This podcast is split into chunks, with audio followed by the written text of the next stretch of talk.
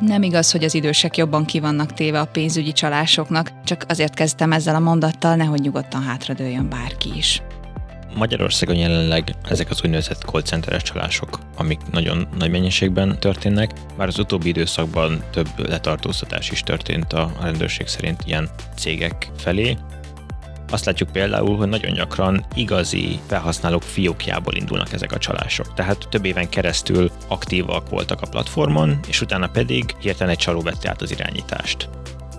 Erre már láttunk példát, hogy áttették ilyen deep voice-os hívás formára, tehát hogy fölhívták konkrétan az ügyvezetőnek a hangját, utánozták le, vagy klónozták le, fölhívták az adott céget, és konkrétan ebben az esetben ilyen 235 ezer dollárt sikerült megszerezni, ha valamilyen tömeges támadás érkezik, mert ezek általában tömeges támadások, és nekik ha most több tízezer emberből csak pár száz rákattint, vagy megadja az adatait, az, az már nekik érték.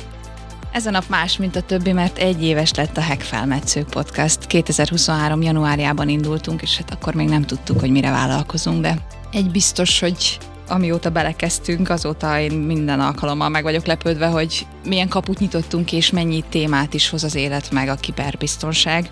Úgyhogy boldog szülinapot kívánok a teljes tábnak! 2020-ban a fizetési csalásokból eredő éves globális veszteség meghaladta a 32 milliárd dollárt, ami több mint tízszeres növekedést jelent az elmúlt tíz év során. Becslések szerint 2027-re ez a szám 40 milliárd dollárra nő. Ez pedig 25%-os növekedést jelent a fizetési csalásból eredő veszteségek jelenlegi értékéhez képest. Az ügyfél sosem lehet hibás? Dehogy is nem, de hogyan lehet megúszni a banki csalásokat, ezt próbáljuk meg kideríteni a mai hack felmetszőkben. Én Gécsek Tótenikő vagyok, beszélgető partnereim pedig Nemes Máté, a Mastercard kiberbiztonsági megoldásokért felelős menedzsere. Szervusz! Szia! Köszönjük, hogy elfogadtad a Köszönöm, hogy itt meghívásunkat. lehetek. Állandó beszélgető partnerem pedig Csizmazia Darab István Rambó, az ISZET termékeket forgalmazó C-Kontakt Kft. kiberbiztonsági szakértője. Szervusz! Szia, sziasztok! És Béres Péter, a C-Kontakt Kft. IT vezetője. Sziasztok! Szerintetek egyszerűbb ma már a digitális térben csalásokat elkövetni, mint a fizikai valós térben? Sokkal egyszerűbb. Alapvetően abból indulnak ki a bűnözők, hogy sokkal jobban megbíznak a digitális térben az emberek, mint a fizikai térben. Hogyha mész az utcán, és valaki szembe jön, és megkérdezi tőled, hogy mi a felhasználói név és jelszavad, vagy az, hogy mi a bankkártya számod, akkor rögtön sarkon fordulsz, és elmész onnan. Míg a digitális térben az a tapasztalatunk, hogy elő tudnak jönni olyan okokkal, érvekkel, amik miatt sokkal könnyebben kiadják az emberek az ilyen jellegű titkos személyes adataikat. De ebbe a bizalmi kérdésbe egy kicsit belekapaszkodnék, tehát pont arról lehet állandóan hallani, hogy még mindig az internetes vásárlásoknál sokan bizonytalanok, és inkább bemennek a boltba, és megveszik, leveszik a polcról a terméket, mert hogy félnek attól, hogy, hogy online csalás áldozatai lesznek, hogy ez egyre kevésbé érzékelhető ez a tendencia? Ez egy hosszú evolúció, tehát évek óta folyamatosan nő a magyarországi elkereskedelem, és a, a csalások is ezzel párhuzamosan alapvetően abszolút értékben nőnek. Arányaiban még mindig Magyarországon kimagaslóan alacsony a kiberbiztonsági csalásoknak az értéke és, és száma több európai országgal összevetve. 2020 óta a kétfaktoros hitelesítés az jelentősen csökkentette és visszaszorította európai szinten a csalások számát, a kártyás csalások számát. Ez ugye az a megoldás, amikor online vásárolunk, és egy SMS kódot vagy egy push értesítést kapunk a bankoktól, amivel jóvá tudjuk hagyni az online vásárlást. A másik szempont, hogy eddig Magyarország nem volt a kiberbűnözők célkeresztjében annyira. Láttunk pár nemzetközi szervezetet, ment egy bűnszervezetet, akik persze küldtek spam e-maileket Magyarországra is, de kampányszerűleg eddig Magyarországon, magyar nyelven, jó minőségű magyar nyelvű fordításban nem volt olyan mennyiségű csalás. Ennek pénzügyi okai vannak? Itt kevesebbet lehet kaszálni, vagy, vagy mi állhat ennek a hátterében? Biztosan számottevően közrejátszik a, a pénzügyi ok is. Itt a másik az, hogy a magyar nyelv az egy bonyolult, nehéz nyelv. Tehát, hogyha valaki nagyot szeretne, nagy skálán szeretne dolgozni, akkor nem érdemes magyarul megírnia, hanem sokkal egyszerűbb angolul, németül, spanyolul küldeni ezeket a csalásokat, és a kis 10 millió magyarul beszélő felhasználó már nem akkora piac. Most már megírja helyettük az AI. Sokat Ezeken. jobb volt egyébként a, a fordító programok, tehát hogyha egy három évvel ezelőtti Google Translate-et kipróbáltál, teljesen más lesz az élmény, mint, mint a mostani, és akkor nem is beszélünk a többi AI alapú. LLM modellről. Igen, a deep learning az nagyon jó minőségű fordításokat csinál. Na de ne adjunk tippeket, örüljünk, hogy ennyire szép és összetett a magyar nyelvünk. Ti kiberguruként futottatok már bele bármiféle pénzügyi támadásba, ért már titeket ilyesmi? Engem körülbelül tíz éve ért egy olyan, hogy egy kínai webáruházból nem ellenőriztem eléggé a forrást, és rendeltem valami pár dolláros dolgot, valamilyen telefontokot a feleségemnek, azt hiszem valami hasonló dolog lehetett, és hát telefontok helyett egy ilyen papírcsomagot kaptam, tehát hogy nagyjából nem volt benne semmi, de családban előfordult, vagy majdnem előfordult. Az volt a szerencse, hogy én így IT security paranoid emberként felkészítem a családot ezekre a támadásokra, és édesanyámnál is, meg a feleségemnél is volt ilyen próbálkozás, Vintiden, meg különböző más piactereken, ahol megpróbálták megszerezni a, a bank kártya adatait, de mivel jelezték számomra ezt, és stoppot mutattunk, ezért, ezért nem sikerült levenni semmilyen összeget. Úgyhogy részemről ezek, ezek voltak így az elmúlt időszakban. Akkor ez már ilyen háromfaktoros biometrikus hitelesítés is, tehát Igen, a humán mesterséges intelligencia kiegészíti, igen. Én meg az IT security paranoid kifejezésedet írtam fel magamnak, nagyon tetszett. Rambó, megúsztad eddig?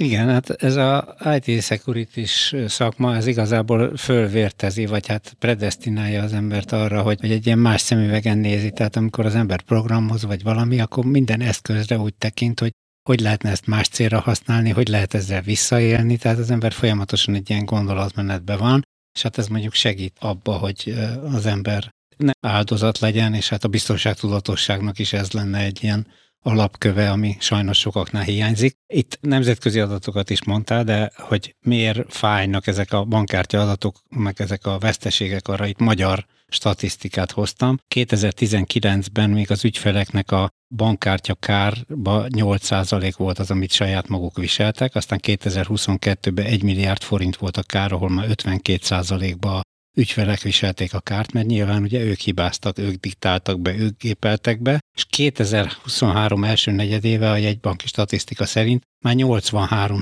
ban az ügyfelek viselték a kárt. Tehát egyszerűen ez egy olyan dolog, amiről muszáj beszélni, mert bankkártyája, pénze mindenkinek van, és mindenkit érinthet kár, és muszáj egyszerűen a tudatosságba eljutni oda, hogy ezek ellen a családtagjaimat is felvértezve védekezni tudjunk. Máté, említetted, hogy Magyarország annyira nem kritikus célpont a pénzügyi csalások tekintetében, de mégis azért valamennyi támadás mégis ér minket. Ezt abszolút nem cáfolom. Alapvetően eddig nem volt célpont. Azt látjuk, hogy Magyarországon igenis megjelentek olyan csoportok, olyan személyek, külföldön, belföldön, akik kifejezetten a magyar áldozatokra, a magyar felhasználókra specializálódtak. Akkor ezek hálózatba szerveződnek, ezek a bűnözők, vagy is-is, tehát hogy vannak ilyen egyéni akciók is, vagy inkább hálózatban tudnak ezt, jól működni? Ezt nehéz megválaszolni egy technológiai oldalról. Ugye a Mastercard alapvetően a, a technológiai lebonyolításban segít a kártyás tranzakcióknál, nem bocsátunk ki például kártyát, és az ügyfelek is alapvetően a banknál tudják jelezni, hogyha bármilyen problémájuk van. Ő lesz az elsődleges kapcsolattartó, illetve akitől vissza fogja tudni kapni a pénzét, hogyha ha arra jogosult. Azt látjuk, hogy van több olyan nagy szervezet, amiről így hallunk hírekből, rendőrségtől, akik erre specializáltak, hogy magyar felhasználókat célozzanak. Erre mi sem jobb példa, mint az úgynevezett ilyen call centeres csalások. Nem tudom, hogy titeket hívtak-e már fel, akár egy magyar, akár egy magyar banki számról, és ott gyakorlatilag azt mondják, hogy én a XY banktól vagyok, és láttunk egy gyanús tranzakciót a számláján, ide és ide kell utalni a pénzt ahhoz, hogy biztonságban tudjuk, vagy adja meg mindenféle adatát ahhoz, hogy ezt megfelelően tudjuk védeni a jövőben, és gyakorlatilag egy rendes banki callcenteres script alapján tudnak kvázi beazonosítani. Ezt gyakorlatilag tényleg magyarul jól beszélő magyar emberek csinálják Magyarországon, esetleg a határmenti országokban. Azt említettem a felvezetőben, ugye, hogy nem csak az idősek vannak ennek kitéve, tehát senki ne nyugodjon meg. Akkor teljesen random, hogy kiket érnek ilyen jellegű pénzügyi támadások? Korosztályfüggő? Vagy nem korosztályfüggő egyáltalán? Szerintem a, a támadások nincsenek ilyen szinten célozva. Az biztos, hogy több kampány is van, ami a különböző csoportoknak lehet érdekes. Tehát például egy idősebb lehet, hogy jobban megijed attól, hogyha azt mondják, hogy call centeren keresztül hívják éppen fel valamilyen az előbb említett szenárióval. A másik oldalon pedig például, hogyha valaki egy külföldi futárszolgálat nevében küldött SMS-t lát, az lehet, hogy a fiatalabb korosztálynak lesz relevánsabb, akik tényleg mondjuk külföldről vagy akár belföldről rendelnek online, és gyakorlatilag várják azt, hogy történik majd egy futárszolgálati kézbesítés. Az eszközök változhatnak attól függően, hogy milyen korosztályhoz akarnak elérni. És igazából még a végzettség se menti meg az ember, tehát hiába van az embernek diplomája, hogyha nem, nem egy ilyen pénzügyi tudatosságon vagy biztonságtudatos állapotban, akkor simán rákattint. Tehát gondoljunk a 2021 márciusi csomagja érkezett SMS átverésre, ahol hát egy csomó károsult volt, és letelepítették, minden engedélyt megadtak, aztán csodálkoztak, hogy a számlájukhoz hozzáfértek. És nem csak a tudatosság számít, hanem az, hogy mentálisan éppen milyen helyzetben vagyunk. Például egy, egy ismerősömmel az történt, hogy kapott egy SMS-t a rendőrségtől, vagy hát a rendőrség nevében volt aláírva, hogy 4000 forintos büntetési tétele van. És egyik kollégám azt mondta erre, hogy jó, hát persze nagyon vicces. A másik ismerősöm pedig gyakorlatilag tudta, hogy gyorsan hajtotta az elmúlt napokban, és még kicsit meg is könnyebbült. Hogy csak ennyi? Hogy csak ennyivel megúszta, igen. Utána hát egyébként nem volt konkrétan csalás, mert a bank megakadályozta és észrevette ezt a tranzakciót, de, de az, hogy valakinek van egy rossz napja, esetleg hajnalban kell fel, és, és akkor veszi észre az SMS-t, ezek mind-mind közrejátszanak abban, hogy valaki esetleg egy ilyen csalásnak áldozatául esik. És még egy szempontot adnék, hogy nagyon-nagyon meggyőzőek tudnak lenni az ilyen csalók, tehát tényleg hitelesnek hang, hangzik mondjuk egy-egy ilyen call centeres hívás, a YouTube-on felelhető több ilyen beszélgetés, és, és tényleg úgy azonosítják be az ügyfelet, mint egy, egy valódi banki ügyintéző, olyan fordulatokat használnak, fel, felhívják a figyelmet az adatvédelmi irányelvekre, arról, hogy visszahallgatható lesz a beszélgetés, átkapcsolnak egyik helyről, másikról látszólag. Igen, igen, igen. Ez nagyjából ugyanolyan, amikor lemásolnak egy banki oldalt, és egy ilyen phishing támadást végrehajtanak, csak itt szóban. Nagyjából én még annyit akartam hozzátenni ez a korosztályfüggőhöz, hogy mi azt is tapasztaltuk így a fiatalabbak körében, hogy akik online játékokkal játszanak, nem valódi pénzben rövidítik meg őket, hanem ugye az online játékokban van lehetőség különböző javaknak a felhalmozására, amik nagyon sokat érhetnek, főleg nekik, de úgy alapvetően a játékosoknak, és ott is láttuk, hogy megszerezték a bejelentkezési adataikat, vagy hasonló csalásokkal próbálkoztak, és ott is ugye több száz, több ezer dollárról beszélhetünk, hogyha valakik tényleg komolyan nem csak hobbi szinten játszik, tehát hogy, hogy így a korosztályokhoz hozzárakva ezt a plusz adalékot, hogy szerintem náluk, ahogy mondtad, a módszerek mások, meg nekik más fontos, mert nem biztos, hogy még rendelkeznek akkor a pénzbeli vagyonnal, mint az idősebb korosztály, de hogy, hogy ők is érintettek ilyen szempontból Kártétel is. az itt is van. Igen. Okulunk egyébként, tanulunk, a, a magyar tanul, említetted, hogy 21-ben volt ez a csomagja érkezett csalás típus berobban, de azért most már talán két évvel később, két-három évvel később már, hogyha jön egy üzenet, akkor elgondolkozunk, nem? Tehát azért fejlődünk ebben, nem tudom, át nektek vannak erre adataitok. Konkrét statisztikánk egyelőre nincsen, de végzünk ilyen kutatásokat, és, és remélem, hogy hamarosan fogunk tudni ilyet is publikálni. Azt látjuk, hogy azért az emberek okulnak ebből, és a média is abszolút fókuszáltan napirenden tartja az ilyen jellegű csalásokat. Én ilyen Facebook csoportokat is láttam már, ahol gyakorlatilag ilyen támadásokat, vagy ilyen phishing SMS-eket osztanak meg egymással, vagy hogy különböző piactereken hogyan keresik meg egymást az emberek. Nagyon, nagyon vicces ilyen szenáriók is vannak, és, és azt látom, hogy egyre többen akár így, így a közösség erejét segítségül kérve hogyha elbizonytalannak, akkor a család segítségét kérve, de akkor, akkor szólnak és észreveszik ezeket. És itt még talán a, ami szerintem fontos két szempont, az egyik a sebesség,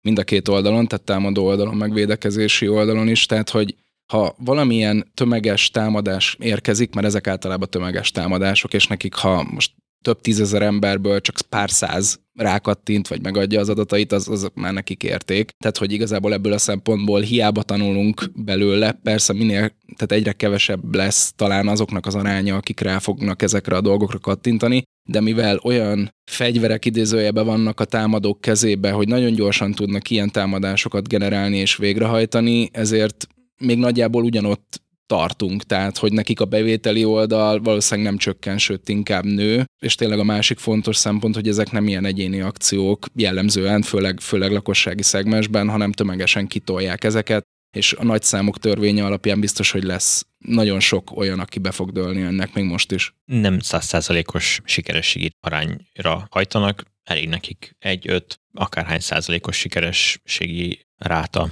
Ezt meg szinte lehetetlen nullára levinni. És hát folyamatosan fejlesztik is ezeket a trükköket, tehát ugye volt például ez az SMS-es csalás, ahogy elküldték, és akkor most meg már ott tartunk, hogy a, ezeknél a használt áruk, tehát ilyen Batera, Jófogás, Totálkár, stb. oldalakon ugye fölajánlják, hogy ők küldik a futárt, intézik a futárt, és akkor erre kattintanak rá, tehát tulajdonképpen egyébként a romló statisztikából is az látszik, hogy akit közvetlenül nem ért kár, vagy egy családtagját nem érte kár, az egyszerűen nem éri el nála az inger küszöböt abba, hogy annyira óvatos legyen, hogy ez vele, vele ne, ne fordulhasson meg gondolja.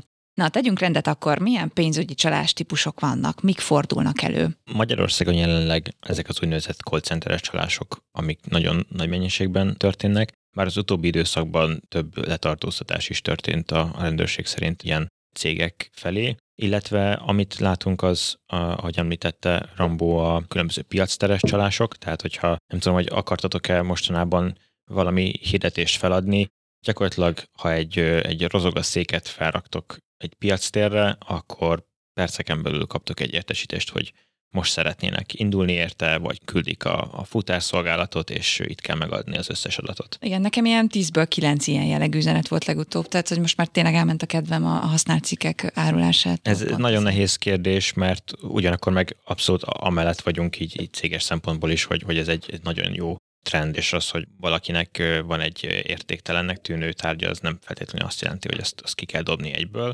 Másik oldalon viszont egy-egy platform is attól szenved, hogy milyen jellegű támadások mennek rajta keresztül. Tehát ez egy, ez egy ilyen reputációs kockázat is számára, és a platformok pedig azért dolgoznak ezen, tehát hogy ez nem, nem úgy van, hogy, hogy hátradőlnek, és utána ezt hagyják megtörténni. Azt látjuk például, hogy nagyon gyakran igazi felhasználók fiókjából indulnak ezek a csalások. Tehát több éven keresztül aktívak voltak a platformon, és utána pedig hirtelen egy csaló vette át az irányítást. És azok a tapasztalataink, hogy ezt nagyon gyakran például azért tudják megtenni, mert a felhasználói fiók eredeti tulajdonosa ugyanazt a jelszót és e-mail címet használta mindenhol. Ez rossz hír, hát igen, én mindig azzal kezdem nyilván, hogy megnézem, hogy kitől jön az üzenet, és hogyha régi profil, tehát azért úgy látszik, hogy egy valós ember van mögötte, vagy sem, de hát akkor ezek szerint most már ebben a nyomozási fázisban sem lehet bízni. Az értékelések azok még mindig nagyon sokat elmondanak egy-egy felhasználóról. Hát tehát ha ez, olyan a platform, hogy van értékelés. Ha olyan a platform, és ha nem veszik át a és nem trókodják meg. Igazából a, a felhasználódon annyit tudunk tenni, hogy egyfelől biztonságosabbá tesszük a fiókunkat, tehát nem ugyanazt a jelszót használjuk mindenhol, erős jelszót használunk, a másik oldalon pedig, hogyha üzenetben kapunk egy linket, akkor nem feltétlenül kell rákattintani.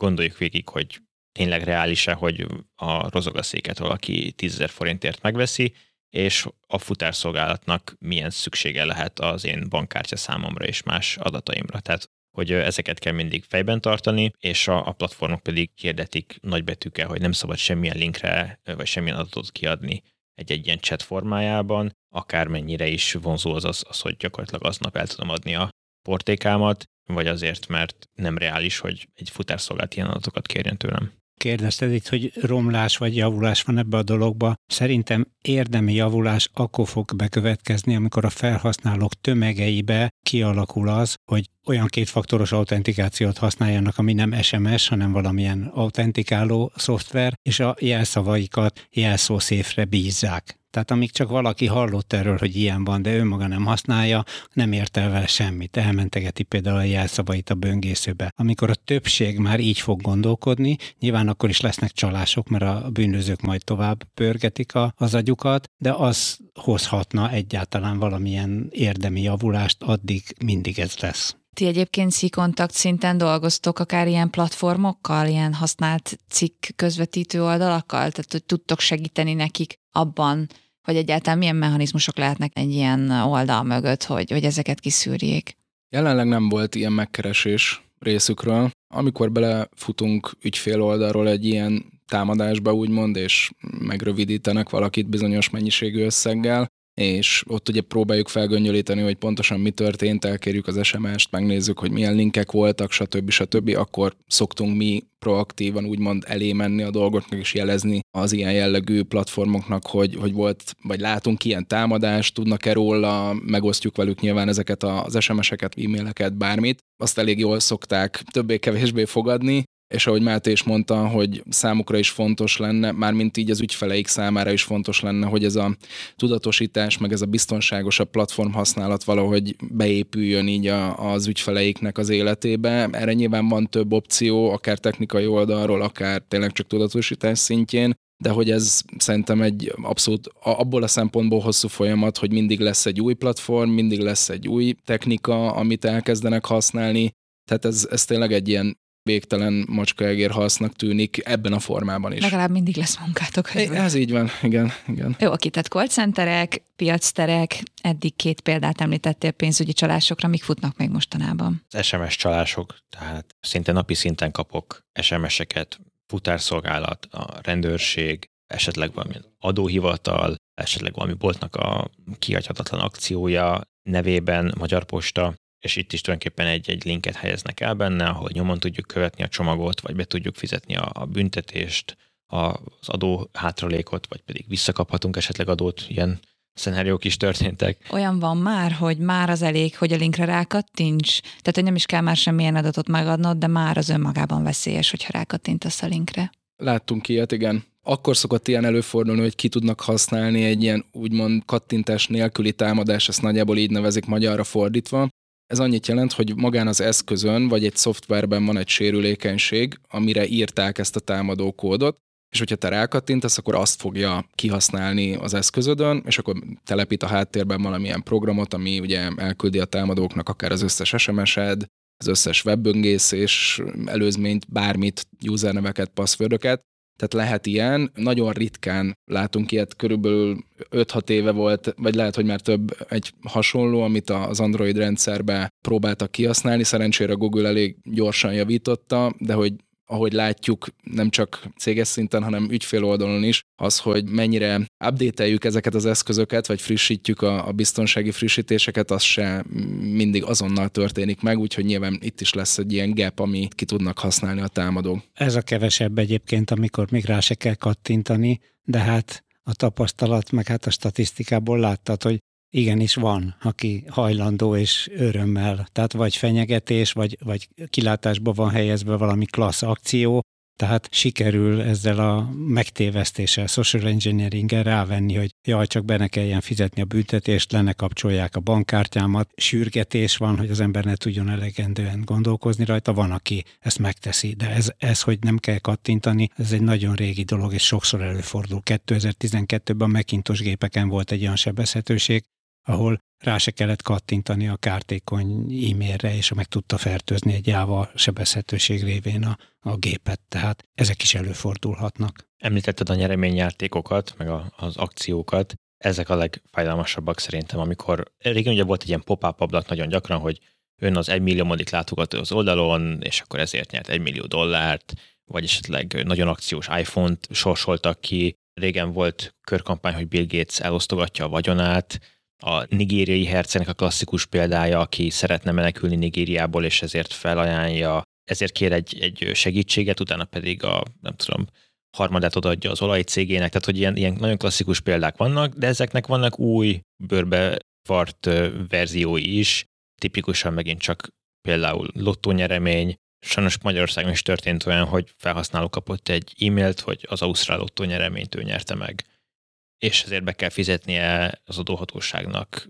x ezer dollárt. És a felhasználó sajnos nem gondolta végig, hogy mennyire reális, hogy ő nyeri meg, úgyhogy nem is lottózott feltétlenül Ausztráliában, meg pláne nem. Én a múlt héten leveleztem egy ilyen csalóval, már jött egy ilyen e-mail, hogy nyertem valamilyen összeget, és akkor gondoltam, hogy na, akkor visszaírok neki, hogy hú, ez érdekel, meg hasonló. És akkor oda jutottunk a levelezésbe, egyébként magyarul beszélt, igaz, hogy volt benne fölváltva tegezés, meg magázás, hogy akkor kitalálta, hogy van ennek valamilyen ügyvédi költsége, és akkor én javasoltam, hogy ezt vonjuk le belőle, és annyival kevesebbet küldjön. De hát ezt nem sikerült abszolválni, aztán amikor látta, hogy egy adott időn belül nem érkezik tőlem válasz, akkor így dobtak, de hogy kíváncsi voltam, hogy nem meddig, meddig jut el ez a És szerinted géppel beszéltél? Nem, szerintem, szerintem ember volt, és akkor elírta még ráadásul a nevét is, tehát valamilyen normális név ilyen betűcserével volt, és akkor én úgy szólítottam, kíváncsi voltam, hogy zavarba jönne tőle, de mintha mi se történt volna. Hát gondolom, hogy kismillió ilyen horgászbotot lógatnak be, aztán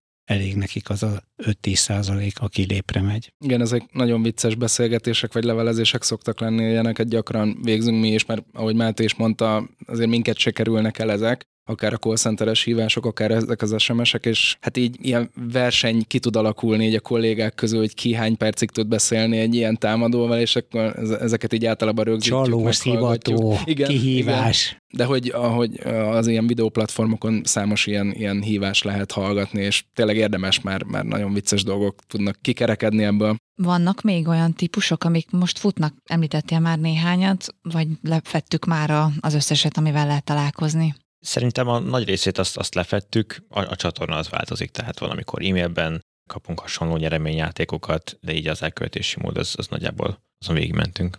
Még talán egyet említenék, az elején behoztuk ezt a mesterséges intelligencia szerepét, vagy lehetőségét a támadók oldaláról is, és azt látjuk, hogy ez is kezd még erősödni, inkább így fogalmazok, tehát hogy látunk már olyan akár deep voice-os csalásokat, vagy, vagy a, a business email compromise-nak nevezettet, amikor egy magasabb pozícióban lévő személy a cégnél kap egy levelet, hogy most nem tudom, egy órán belül át kell utalni valamennyi pénzt erre a bizonyos számlára. Ezt nevezzük ilyen business email compromise támadásnak. Erre már láttunk példát, hogy át tették ilyen deep voice-os hívás formára, tehát hogy fölhívták konkrétan az ügyvezetőnek a hangját, utánozták le, vagy klónozták le, fölhívták az adott céget, és konkrétan ebben az esetben ilyen 235 ezer fontot sikerült, vagy dollárt megszerezni. Úgyhogy az látszik, hogy nem csak mi, tehát a véde, védelmi oldal, meg az átlag felhasználó kezdi ezeket a technológiákat alkalmazni, hanem abszolút a támadók is elkezdték már a, a deep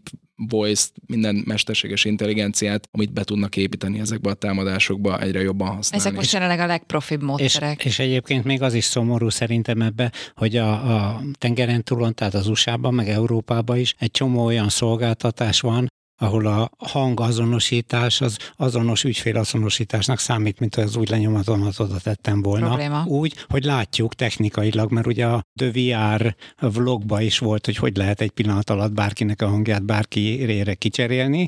Látják, hogy mi a dolog, de ugye a szabályozás az meg ugye teknős békaként kullog a támadók nyúla mögött, hogy hát látszik, hogy mit lehet elérni, és mégis elfogadnak egy hangazonosítást azzal, hogy tényleg az ügyféllel beszélnek és akkor pluszban még ezt kiegészítve hétköznapi emberekkel is előfordulhat, hogy nem egy bűnöző fog engem fölhívni, hanem mondjuk a saját gyerekem kér pénzt. És akkor honnan fogom tudni eldönteni, hogy tényleg ő kére? Vagy pedig egy kollega, vagy családtag, vagy ismerős, vagy bárki. Tehát ebbe azért nagyon nehéz perspektívák mutatkoznak, hogy mi vár még rá. Igen, ez már a közeljövő példája, nem is annyira a távoli jövője. Pár hónapja volt a UK-ben egy olyan eset, hogy elment egy ilyen középiskolás osztály sítáborba, és az egyik lánynak a szüleit fölhívták, a támadók, hogy ranszomot, tehát hogy megzsarolták, hogy a lányukat elrabolták, és hogy bizonyos összeget, azt hiszem egy millió font volt a indulás. ezt nem is értettem egyébként, hogy milyen, miért ekkor összeggel kezdtek, mert nyilván ezt valószínűleg soha nem fizették volna ki, vagy nem tudták volna kifizetni, és a háttérben a telefonhívás során a lánynak a hangja hallatszott, ahogy kiabál, hogy anya, létszi segítsetek, mert elraboltak, és nyilván könnyű volt kiszűrni ezt, mert a, felhívtak egy másik szülőt, ő felhívta az ő lányukat, és akkor megkérdezték, hogy ott van-e a mi lányunk, és mondták, hogy persze itt síel. Tehát, hogy elég gyorsan ki tudták ezt szűrni, és azt mondták, hogy hát akkor köszi, hogy hívtatok, de hogy, hogy abszolút ez már egy reális szkenárió. Na hogy, igen, és hogy... lehet, hogyha kisebb összeggel indulnak, akkor mondjuk nem is kezdenek el nyomozni, tehát hogy ha nem igen. hagynak benne gyanús pontot tehát, hogy oké, okay, ez egy ilyen nagyon, nagyon buta példa abból a szempontból, hogy nagyon könnyen rá lehet jönni, hogy ez egy ilyen támadás, de, de azért gondoljuk végig, hogy, hogy mit érezhetünk itt szülőként, hogyha ha egy ilyen hívás történik. Unokázás helyett ez most a szülőzés lesz Igen. akkor. Nálunk gyerekkoromban volt egy jelszó, amit a szüleim adtak, hogyha ha valaki felhív na, engem az ő nevükben, hogy valami történt velük, vagy hogy tőlük jött üzenet, akkor ezt a jelszót kellett elvárnom a a hívótól, úgyhogy ilyen, ilyen módszerek is vannak, ez megint csak így a több faktoros hitelesítésnek. Már értem, miért foglalkozok kiberbiztonsággal. ez nem az én ötletem volt egyébként. Mi megbeszéltük a családtagokkal, hogyha telefonál valaki, de akár még a saját hangján is, és akkor használ benne bizonyos kifejezéseket, akkor nem önszántából telefonál. Ez is hasznos. Igen, jó ötletek. Igen, ez nagyjából, mint a riasztó rendszerben van az a biztonsági kód, hogyha azt ütöd be, akkor ugye a, a szolgáltatónál csak... fog csörögni, hogy valami gáz van, tehát hogy, hogy ez ugyanaz csak kivetítve az emberekre. Az üzleti csalásokra visszatérve egy pillanatra, azt látjuk, hogy például a, a dark webben, az ilyen illegális piasztereken most már árulnak akár szervezeti ábrákat is. Pont azért, hogy valaki összegyűjti LinkedInről vagy más platformról, hogy kikinek a főnöke, ki a pénzügyi vezető a cégben, kik vannak vezető beosztásban, és ezt felhasználva, ezt árusítva segítik a, a többi bűnözőt, hogy megfelelő érvrendszerrel vagy megfelelő e-mail címet tudjanak az áldozatokból kiszedni pénzt vagy utalásra bízni őket. És szépen működik is, mert ugye a Magyar Vízilabda Szövetségnél tavaly vagy két éve kétszer is utaltak, azt mondták, hogy megváltozott a számla, számla kell foglalni a olimpiai csapatnak a, a szálláshelyet, és kétszer is, nem tudom én, egy-két hónap különbséggel rossz helyre utaltak a csalóknak, és aztán nem is sikerült azt visszaszerezni. Igen, és megint behozva a mesterséges intelligenciát még egy példával erre, amit a Máté mondott, hogy olyan szolgáltatás is van már, mesterséges intelligenciával megtámogatva, ami nem csak az, hogy összegyűjti ezeket a szervezeti ábrából vagy bármiből fakadó információkat, tehát egy adatcsomagot, ami az adott szervezetről elérhető a dark webben vagy a rendes webben, hanem konkrétan javasol támadási technikákat is. Tehát megmondja, hogy ezt a X csoportnak küldjetek egy ilyen levelet, összeállítja a levelet, kiküldi, és ott lesz már. Tehát, hogy nagyjából egy teljesen automatizált... Forgatókönyvet gyárt. Gyárt számodra, tehát egy teljesen automatizált támadást meg tudsz vásárolni pár dollárért. Oké, okay, néztük már a támadói oldalt, nagyjából néztük a felhasználói oldalt, most nézzük a banki oldalt, hogy banki szinten mik zajlanak a háttérben, illetve meddig terjed a bank hatásköre, hogyan tud segíteni, és milyen szintig tudja a bank vállalni a felelősséget egy ilyen pénzügyi támadás esetén. Előre azt leszögezném, hogy hogyha az ügyfél szeretné megadni az adatait, és szeretné a tranzakciót, hogy végigmenjen, akkor az végig fog menni. Tehát nincsen egy, egy ilyen tökéletes megoldás senkinek a kezében, amivel gyakorlatilag tökéletesen be lehet védeni az ügyfelet. Úgyhogy sajnos nagyon sok olyan csalás van, ahol minden szereplő, minden más szereplő mindent megtesz, hogy ne történjen meg, de az ügyfél egyszerűen annyira meg van győződve arról, hogy ez egy igazi telefonhívás, ez egy igazi nyeremény, ez egy igazi tranzakció, hogy azt, azt végignyomja. Tehát, hogy ugyanúgy van, aki kétfaktoros hitelesítést is használ, és úgy adja, vagy úgy engedi, hogy a pénz kimenjen a számlájáról. A bankok alapvetően abszolút fókuszáltan dolgoznak a, az ilyen csalások ellen. Itt ugye az egyik elsődleges lehetőség az a tudatosítás, ahogy a Rambó is említette, hogy amíg az emberek ezt elhiszik, amíg nem talál, érzik a saját bőrükön, addig sokkal nehezebb lesz. A másik oldalon pedig nyilván vannak olyan technikai megoldások is, amikkel ezt nehezebbé lehet tenni, vagy, vagy meg lehet ezeket előzni. Ilyen például a, a különböző visszaélés szűrő rendszerek a banki oldalon, amik mondjuk mesterséges intelligenciát használva figyelik azt, hogy mondjuk mennyire illeszkedik valakinek a vásárlási történetébe az adott tranzakció. Teljesen anonim módon, tehát nem, nem vonnak le ebből következtetéseket, de például, hogyha én minden nap vásárolok a helyi pékségben Magyarországon egy kártyával, és utána pedig hirtelen tudom, Hongkongban történik egy tranzakció kártyámmal, akkor ez még egy olyan indikátor lehet, hogy ez, ez gyanús tranzakció, és akkor érdemes mondjuk felhívni az ügyfelet, vagy kétfaktoros hitelesítést csinálni nála. Ezzel kapcsolatban lehetne egy kérdésem. Én a bankomnál megkérdeztem, hogy amikor ilyen kártyás vásárlás van, akkor mi múlik az, hogy én nekem, én tőlem kére jóváhagyást, vagy nem. És nem tudtak erre egy, egy egyértelmű választ mondani, és azon túl, hogy, hogy ez a kérdés, még az is egy kérdés legyen, hogy milyen bankot válasszak, hogy én a száz százalékát akarom jóvá hagyni. Nem akarok olyan kártyás tranzakciót, ami előtte nekem a telefonon nem teszi föl a kérdést, hogy igen vagy nem. Mindegyiket látni akarom. És a, az a bank, ahol én kérdeztem, ahol előzőleg ügyfél voltam, azt mondta, hogy ez valami megkötött szerződésen múlik, hogy az a webshop vagy az a hely az milyen szerződést kötött a bankkal, én azt nem láthatom, nem tudhatom előre, és van, amelyik kér, mondjuk veszek vagy színházi egyet, akkor megkér, de van, amelyik csak így hops, lebonja, és akkor látom, hogy megtörtént a tranzakció, anélkül, hogy én azt jóvá hagytam volna. Tehet-e valaki azért, hogy mindent jóvá hagyhasson? És, és miért nem? Mert ugye a csalások emelkednek, és akkor ez egy logikus lépés lenne, és mégse teszik meg. Alapvetően az Európai Unió előjár a kétfaktoros hitelesítés bevezetésében, és sehol máshol a világon nem kötelező a tranzakcióknál kétfaktoros hitelesítés. Tehát például egy, egy kínai webshopnál ez egy nem egy reális szenárió, hogy minden egyes alkalommal kérjenek hitelesítést, vagy egyáltalán van, egyáltalán nincsen hitelesítés.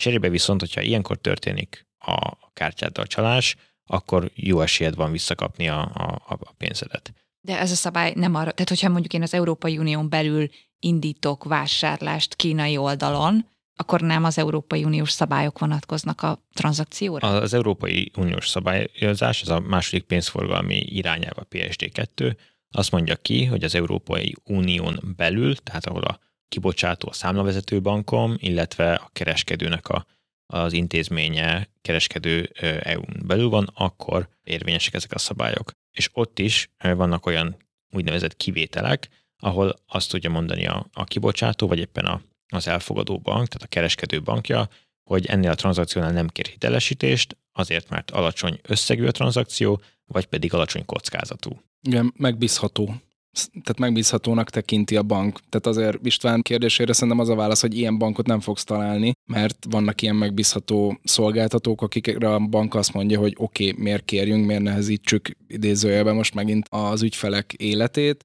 vagy például, ami még szerintem ehhez hozzájön, hogy amit Máté is említett, hogy valamilyen szinten ez az automatizálás banki oldalon is létezik, akár a mesterséges intelligenciával megtámogatva, tehát ha minden hónapban te befizeted a gázszámládat, akkor valószínűleg nem fog kérni, mert tudják, hogy ez egy megbízható tranzakció, ha nyilván nem 1 millió forintról van szó, hanem 7500-ról, akkor valószínűleg megint nem fog kérni. Rambó, szeretnél a gázszámlák után mindig hitelesítést? Én szívesen hagynám jóvá egyesével, és igazából nekem nem is kínai esetek voltak, hanem mind Európai Unión belüli, és mégis volt, ahol kért, és nem ilyen közműszámlára volt, ahol én, hanem vásárlásra. Az egyik különbözött a másiktól, és nem értettem az okát. Valószínűleg egy ilyen, egy ilyen kockázatértékelés során azt eredményezte, hogy, hogy ez beillik a te vásárlási történetedbe, szokásaidba, és ezért nem kért hitelesítést. Melyek azok az esetek, melyek azok a pénzügyi csalások, amikor a bank azt mondja, hogy oké, okay, nem a te hibád felhasználóként, partnerként, és megtérítjük a károdat? Nehéz egy konkrét szabályrendszert most felvázolni. Alapvetően ugye van egy törvényi szabályrendszer, egy törvény, rendszer van erre kidolgozva, illetve a Mastercardnak is megvannak, illetve a kártyatársaságoknak megvan a maga szabályrendszere. Alapvetően, hogyha például nem volt kétfaktoros hitelesítés nem történt, akkor általában az ügyfél nem viseli a kárt, hiszen nem bizonyosodtak meg arról, hogy tényleg ő volt a tranzakció másik oldalán. Amit még mi egyébként látunk itt, ehhez hozzátéve, hogyha nem történik rendőrségi feljelentés, tehát az szokott a banki oldalról az első kérés lenni, hogy be kell fáradni a illetékes rendőrkapitánysághoz és feljelentést tenni. Akkor és onnan kezdődik. nincs is esélyem Mi ezt tapasztaljuk, tehát aki hozzánk fordult, ő mindenki így, tehát mindenki így nyilatkozott erről, hogy ez volt a kérés a bankoknak, hogy először a feljelentés, utána lehet hozzájuk fordulni, és onnantól kezdve meg a banknak van valamennyi, gondolom, válaszideje erre, hogy elbírálja ezeket az ügyeket, és hogyha úgy ítélik meg, hogy valid, akkor visszafizetik, hanem akkor nem.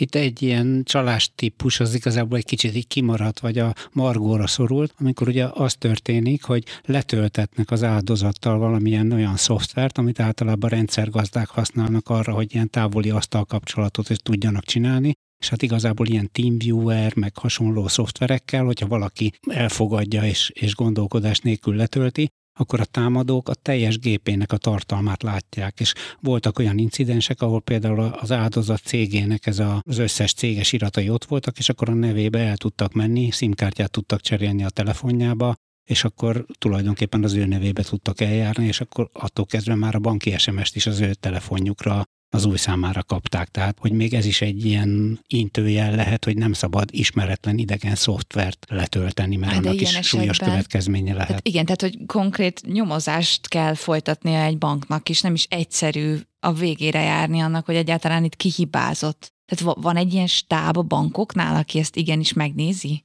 Abszolút, igen. Minden, ez, minden ez, ez akár hónapokig egy, is eltarthat, nem? Vagy azért ezek gyorsabb folyamatok is tudnak lenni? Nagyon változik a konkrét esettől. Van, amikor gyakorlatilag akár az ügyfél elmondása alapján össze lehet nagyjából eltenni, hogy mi történt. Például ilyen rutin kérdés az, hogy telepítette valaki valamilyen szoftvert, és akkor ez, ez már egy jó indikátora lehet, vagy az, hogy adta ki a kártyaszámát mostanában telefonon keresztül, vagy, vagy online, tehát ezekkel azért már eléggé rutinosan össze tudják rakni az ilyen feltételezett elkövetési eseteket. Az nagyon fontos, hogy ha gyanús tranzakciót látunk, vagy történt konkrétan tranzakció, akkor haladéktalanul jelezzük ezt a bank felé. Tehát ő lesz az, aki első körben a legtöbbet fogja tudni tenni, le tudja tiltani a netbanki hozzáférést, a mobil alkalmazást, a kártyát le tudja tiltani, akár a rendvédelmi erőkkel kooperálva tud nyomozásban segíteni. Tehát az elsődleges kapcsolattartó ilyen szempontból a, mindenképpen a bank, illetve hogyha mondjuk egy kereskedő is van, tehát egy online oldalon vásároltam kvázi, akkor őt is érdemes megkeresni, különösen akkor, hogyha például Péterhez hasonlóan mást kapott a utalás vagy a rendelés során, vagy hamis árut kapott, nem kapta meg az áruját, akkor pedig a kereskedőnél érdemes először informálódni, hogy pontosan mi történt. Igen, meg van egy ilyen oldal is, ahol meg lehet nézni ezek, azokat a weboldalakat, vagy piactereket esetleg, amit nem tart biztonságosnak, akár a banki közeg, vagy a rendvédelmi szervek, azt hiszem ez a jogsértő webhelyek, vagy jogsértő webháruházak.kormány.hu, tehát ott lehet ellenőrizni előre esetleg, hogyha valahonnan szeretnénk vásárolni, hogy ez így megbízhatónak tűnik, vagy nem. Mi az a helyzet, amikor tényleg engem megkárosítottak, pénzügyi támadásért engem, és van esélyem arra, hogy a pénzemet visszakapjam. Eddig azt mondtad, hogy ha mondjuk elmaradt a két lépcsős hitelesítés, ez az egyetlen mencsváram? Nem, hogyha ha például nem kapod meg az árudat, és kártyával fizettél, akkor is van erre lehetőség. Vagy hogyha hamis árut kaptál. De ezt a kereskedőn keresztül tudom behajtani, nem a bankon keresztül. Első körben a kereskedőn keresztül. Ha a kereskedő nem reagál rá, vagy nem reagál rá érdemben, akkor, akkor pedig a banknál ezt, ezt lehet jelezni, és akkor utána ő fogja felvenni a kapcsolatot a kereskedőnek a bankjával. Jó hír, némi optimizmusra ad okot, és hát ugye ott a rendőrségi faktor, amit szintén ne felejtsünk el. Mastercard szinten ti mit tudtok tenni azért, hogy egy biztonságosabb pénzügyi világ álljon előttünk a jövőben? A Mastercard alapvetően a pénzügyi intézményeket köti össze a szabályrendszerével, illetve a technikai infrastruktúrájával a kártyás vásárlások során, és a különböző fizetési és pénzügyi intézményeknek segítünk például akár a kockázatelemzésben. Globális tapasztalataink vannak arról, hogy például Dél-Koreában milyen típusú csalások történnek, milyen típusú kereskedők vannak ezekben benne, milyen módszereket használnak, és ezeket a, a módszereket, ezeket beépítjük a mesterséges intelligencia segítségével a tranzakcióinkba, és a bankok például ezeket tudják használni arra, hogy felmérjék a kockázatot az adott tranzakciónál. Ez egyik módszer, másföl pedig dolgozunk olyan technikai lehetőségeken is, például mint a kétfaktoros hitelesítés, amivel meg tudnak bizonyosodni a, a pénzügyi intézmények arról, hogy tényleg a felhasználó indította az adott tranzakciót, és dolgozunk a, a tudatosításban is, tehát karácsony előtt volt kampányunk, ami inkább erre, ami a, az ilyen jellegű biztonsági tudatosságra hívta fel a figyelmet, és például rendszeresen járunk középiskolákba is előadni iskolásoknak arról, hogy hogyan érdemes online viselkedni, milyen adatokat szabad megosztani magunkról, milyen adatokat nem érdemes megosztani magunkról, és hogyan tudunk biztonságosabban online vásárolni, illetve online élni.